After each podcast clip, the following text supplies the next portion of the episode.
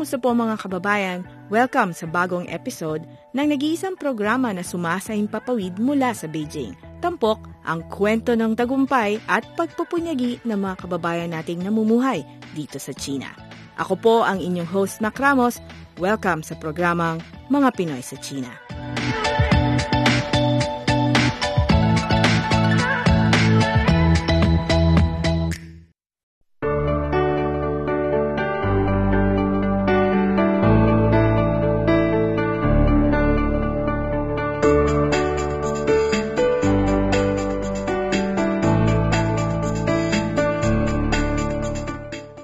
Tatlumpung isang taon sa Beijing, China, saksi sa mga makahalagang tagpo, bahagi ng pagunlad ng sektor ng hospitality sa bansa. Kasama po natin ngayong araw si Ginoong Rodrigo Campo Sagrado, Food and Beverage Consultant ng Pan Pacific Hotel Beijing. Welcome po sa mga Pinoy sa China, Sir Roddy. Salamat. Magandang araw po sa lahat ng tagapakinig at sa mga sumusubaybay sa programa. Okay, so simulan po natin ang ating panayam. Pagtutuunan po natin ang inyo pong mga pananaw hinggil po sa galaw ng industriya ng hospitality sa bansang ito. So tama po ba ako kung sasabihin kong isang panukat ng kaunlaran ang estado o lagay ng hospitality industry ng isang syudad o ng isang bansa? Yes, tama po yan. Sa aking paningin, ang mga panukat, isa sa mga panukat ng kaunlaran ay isang lugar ay yung pagtatayo ng hotels at saka iba pang mga hospitality facilities. At ayon din po sa mga pag-aaral ng mga investor at mga hotel owners, sa kanilang outlook meron pong demand. So, when there is demand, meron pong progress yung lugar. So, kailangan nilang mag-supply ng uh, hospitality services, rooms, and other restaurants, bars, and other other facilities. Mm-hmm. At dumating po kayo sa China noong 1988, pero sa Pilipinas po, kayo po ay meron ng mayamang karanasan hinggil sa pagtatrabaho sa hotel. Mm. Uh, kayo po ay naging bahagi ng Manila Hotel at the Peninsula Manila. Pero po, nung dumating po, po kayo noong 1988, i-describe nyo po, kumusta po ang Beijing? Ah, uh, syempre, naninibago tayo kasi yung unang dating ng plane, It's winter time, so sobrang pagbukas ng pinto ng airplane ay talaga naman pong nagulat ako sa sobrang lamig ng panahon. Mm-hmm. And then on the way, papunta po sa tirahan namin, uh, sa highway, nakita ko po medyo madilim at kukonti yung mga ilaw sa karsada ng mga panahon na yon. Mm-hmm. Hindi niyo pa po kasama ang inyong pamilya nung kayo po ay pumunta noong 1988? Ay, hindi pa. Nag-iisa po ako, pero may mga kasama po akong mga Pilipino rin na hoteliers. Mm-hmm. Mm. Kwento niyo po, ano po yung dahilan na kailangan niyo pong iwan yung inyo pong magandang karera sa Pilipinas at pumunta po kayo ng China na medyo huli pa pagdating po sa hotel service? Actually, napadala po ako ng company. At the beginning, I was hesitant, pero nung nakita po natin yung kanilang offer, parang nakita po natin na merong magandang kinabukasan kung pupunta tayo sa mm-hmm. China. And you were sent by the Manila, uh, Manila Hotel, Hotel Corporation po. Opo. Uh, and they were uh, managing a hotel here in Beijing. Tama yes, ba pa sa pagkakatanda ko? Nag-manage po kami ng isang hotel. Ang mm-hmm. pangalan ng hotel ay Palace Hotel po sa famous Wang Fujing Street ang kanyang yeah. location. Okay. So, napakaganda po ng location. Mm-hmm. Sa Chang'an Avenue, ang main road sa Beijing. So, how was that experience? Kasi po, yun po ang unang venture ninyo outside the Philippines. O, siyempre, malungkot, malayo sa pamilya. Mm-hmm. Uh, pero kailangan mag-survive dahil kay unang-una, pinadala tayo ng kumpanya, kailangan napakita natin yung mm-hmm. ating kasipagan. At saka kahit po medyo mahirap, uh, kasi yung hotel po namin na hindi pa bukas, kanya-kanyang luto, kanya-kanyang laba. Mm-hmm. So, para talaga kaming uh, ano, uh, survival po ang ang ang aming uh, isang hustle mm-hmm. nung mga panahon na yon. 1988. 1988 so, po. fast forward po tayo sa 2019. So, nagdaos po ang uh, bansang ito ng uh, ikapitumpung anibersaryo ng pagkakatatag. So, uh, 70th founding anniversary noon pong October 1. So, ngayon pong 2019, ano ang China sa mata ni Rodi? Anyway po, um, nasaksihan ko rin po yung 50th anniversary no, na National Day ng China. Kung ikukumparo, kukumparo po natin sa ngayon na 70 years ay talaga po namang napaka iba at napakalaki ng pagbabago. Yung kanila pong military parade at saka yung mga float, yung kanilang preparation, mga decoration, ay talaga po namang napakaganda. Para pong, uh, sabihin po natin, makulay talaga. At saka yung kanilang dekorasyon sa streets, yung kanilang bulaklak, flowers, greens, ay palaki o ng palaki. At saka yung pong kanilang uh, parada ay talaga po namang napaka-organized. Nung una ay military parade lang po ang aming nasasaksihan pero itong 2090 ay nagkaroon po ng mga civilian and private participants. Opo. At talaga po namang napakasaya tatlong oras po tumagal yung parada na yon. Yes, okay. yes, yes. At kung may kukumpara nyo po nung uh, 50th at ngayon pong 70th, masasabi nyo po bang nagkaroon na ng military might ang China? Ah, sa nakita natin, eh, meron. okay. Meron. Opo, kasi po ibinida nila yung kanilang oh, uh, state mm. of the art mm. and then their world-class mm. military uh, equipment. Tama yun. Opo. Tama yun. Tapos, syempre, inirampa din po nila yung kanilang mga achievements the last 70 years. Uh, mga Olympians, di, di po ba? Yes, yes, mga yes. Kapuri-puring mga Chino mm, who, who tama, contributed tama, so tama. much for this country. Tama. Kumusta ang buhay-buhay ng mga kababayan natin dito sa China? Alamin sa programang Mga Pinoy sa China.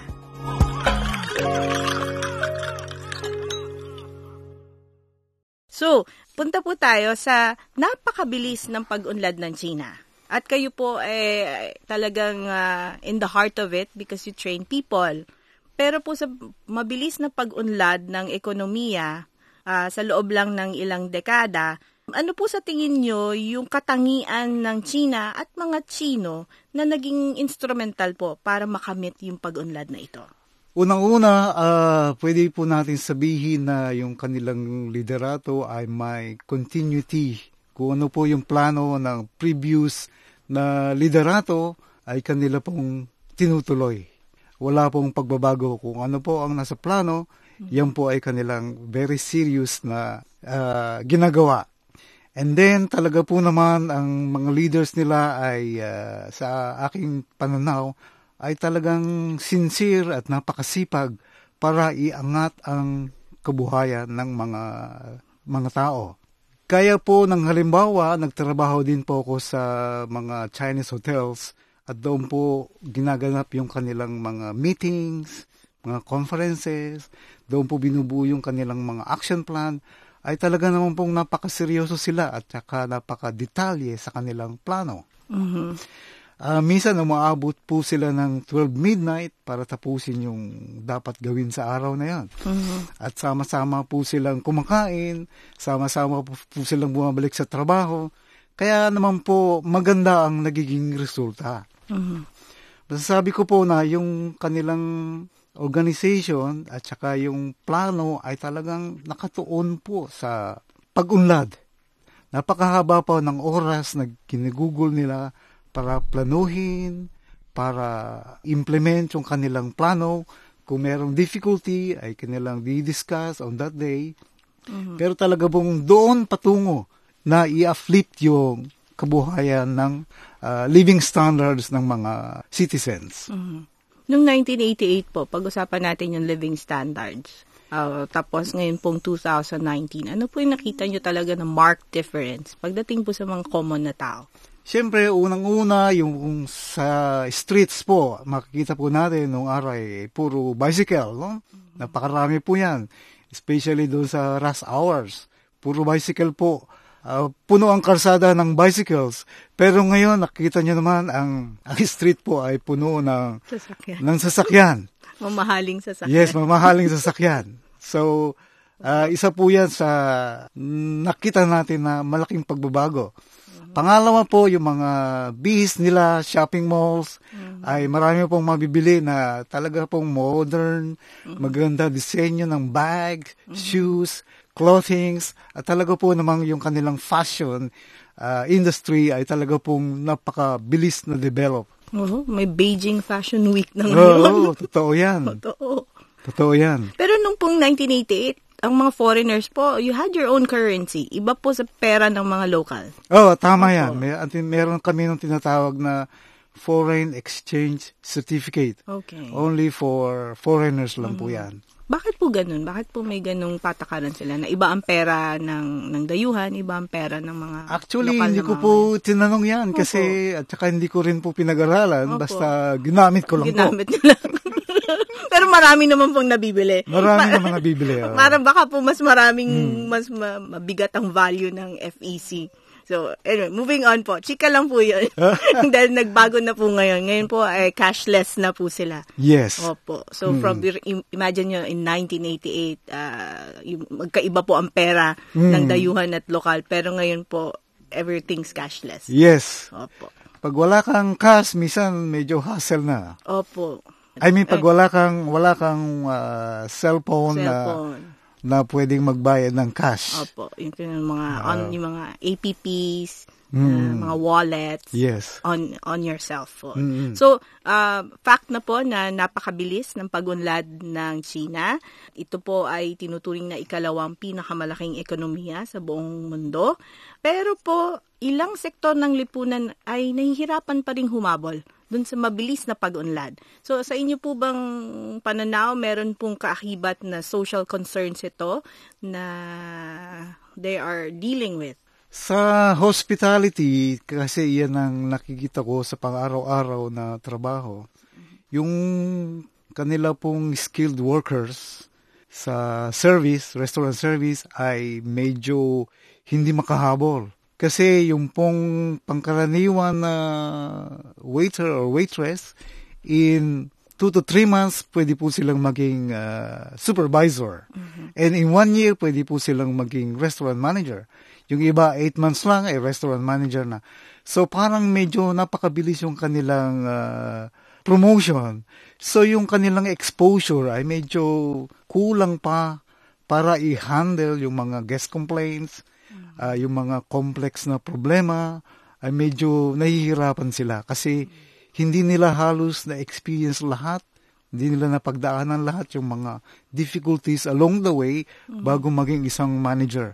So pag manager na sila, medyo hindi nila nagagampanan ng gusto yung kanilang responsibility. Hindi natin sila masisisi dahil yan po talaga ang naging trend. Dahil po sa sobrang bilis ng ah, pag-unlad, sobrang bilis ng technology, sobrang bilis ah, yung pong demand ng guests ay talaga po naman mabilis din tumaas.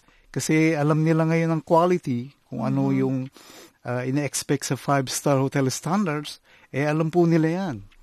So medyo nahihirapan po kami on the service side para ma-cope up yung guest demand dahil po sa kakulangan ng expertise yung aming mga uh, service staff. Mhm. So bukod po dun sa kakulangan sa aspeto ng serbisyo, malaki pa po ba yung agwat ng foreign hotels sa mga local hotels sa ngayon? Actually, in terms of business, uh, hindi na nagkakalayo. Usually, mga preference ng mga foreigners ay foreign hotels. Pero ngayon, gusto na rin nila yung Chinese hotels kasi merong Chinese touch, may Chinese characteristic na talagang naiiba. Ay yung mga travelers ngayon ay medyo adventurous din. So, gusto rin nilang ma-experience yung talagang local hotel experience. Opo. Kumusta ang buhay-buhay ng mga kababayan natin dito sa China? Alamin sa programang Mga Pinoy sa China.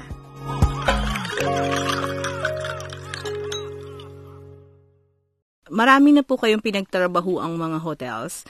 Um, pagdating po sa global branding, ano po sa tingin ninyo yung maibibida ng mga Chinese hotels when they go outside of China? Ah, sa Chinese hotels, ano? Chinese hotels who are going global and uh, nakikipagsabayan po sa mga foreign hotels. Ah, kasi ang nakikita ko po, yung mga foreign hotels, malaki ang budget allotment nila sa preventive maintenance.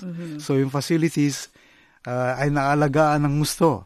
Sa mga Chinese hotels na dapat nilang matutuhan o baguhin, ay dapat magdagdag sila ng budget para sa preventive maintenance. Mm-hmm. Kasi yung Chinese Hotel 4, hindi naman natin lalahatin pagkadating sa preventive maintenance, yung mga uh, scratches, mga little things, the details, mm-hmm. ay medyo hindi nila masyadong na papansin at na-attend. Mm-hmm. Uh, the more doon po sa back of the house, pagka maraming uh, nasisira, ay medyo matagal nilang ma-repair kasi wala nga pong preventive maintenance. Okay. So, it affects the facilities. Mm. Siyempre, direkta, dahil ginagamit din po ng mga clients, apektado din po sila. Mm, tama. Opo.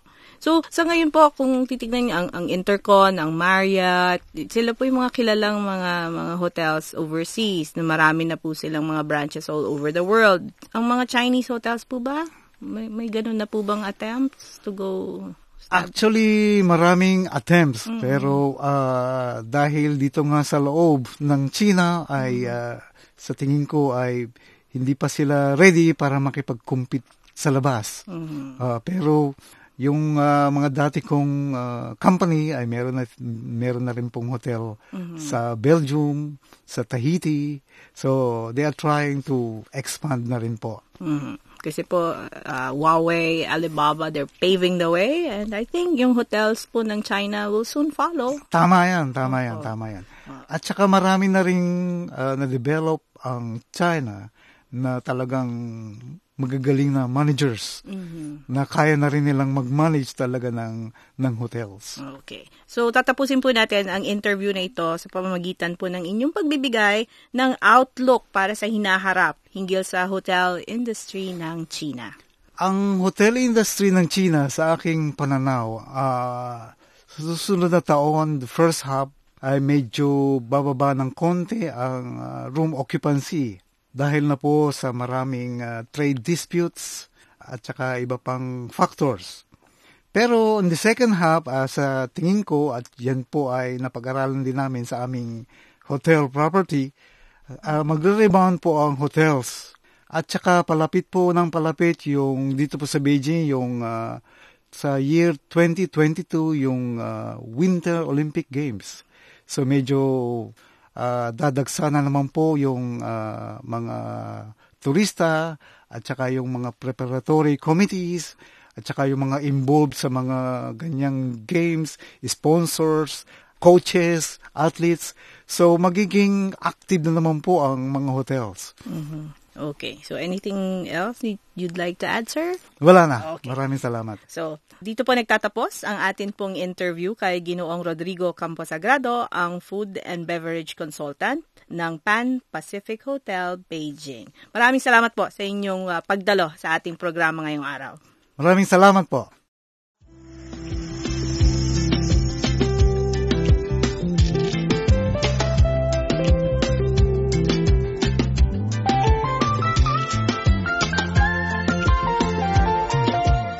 Dito po nagtatapos ang ating episode sa araw na ito. Available ang marami pang mga interviews na aming ginawa in the past on demand sa websites na filipino.cri.cn o filipino.crionline.cn. Sa social media, abangan po ang paglabas ng latest episode sa Facebook page na CRI Filipino Service at official Mga Pinoy sa China Facebook page. Sa ngalan ni Vera, ako po si Mac Ramos. Salamat po sa inyong pakikinig.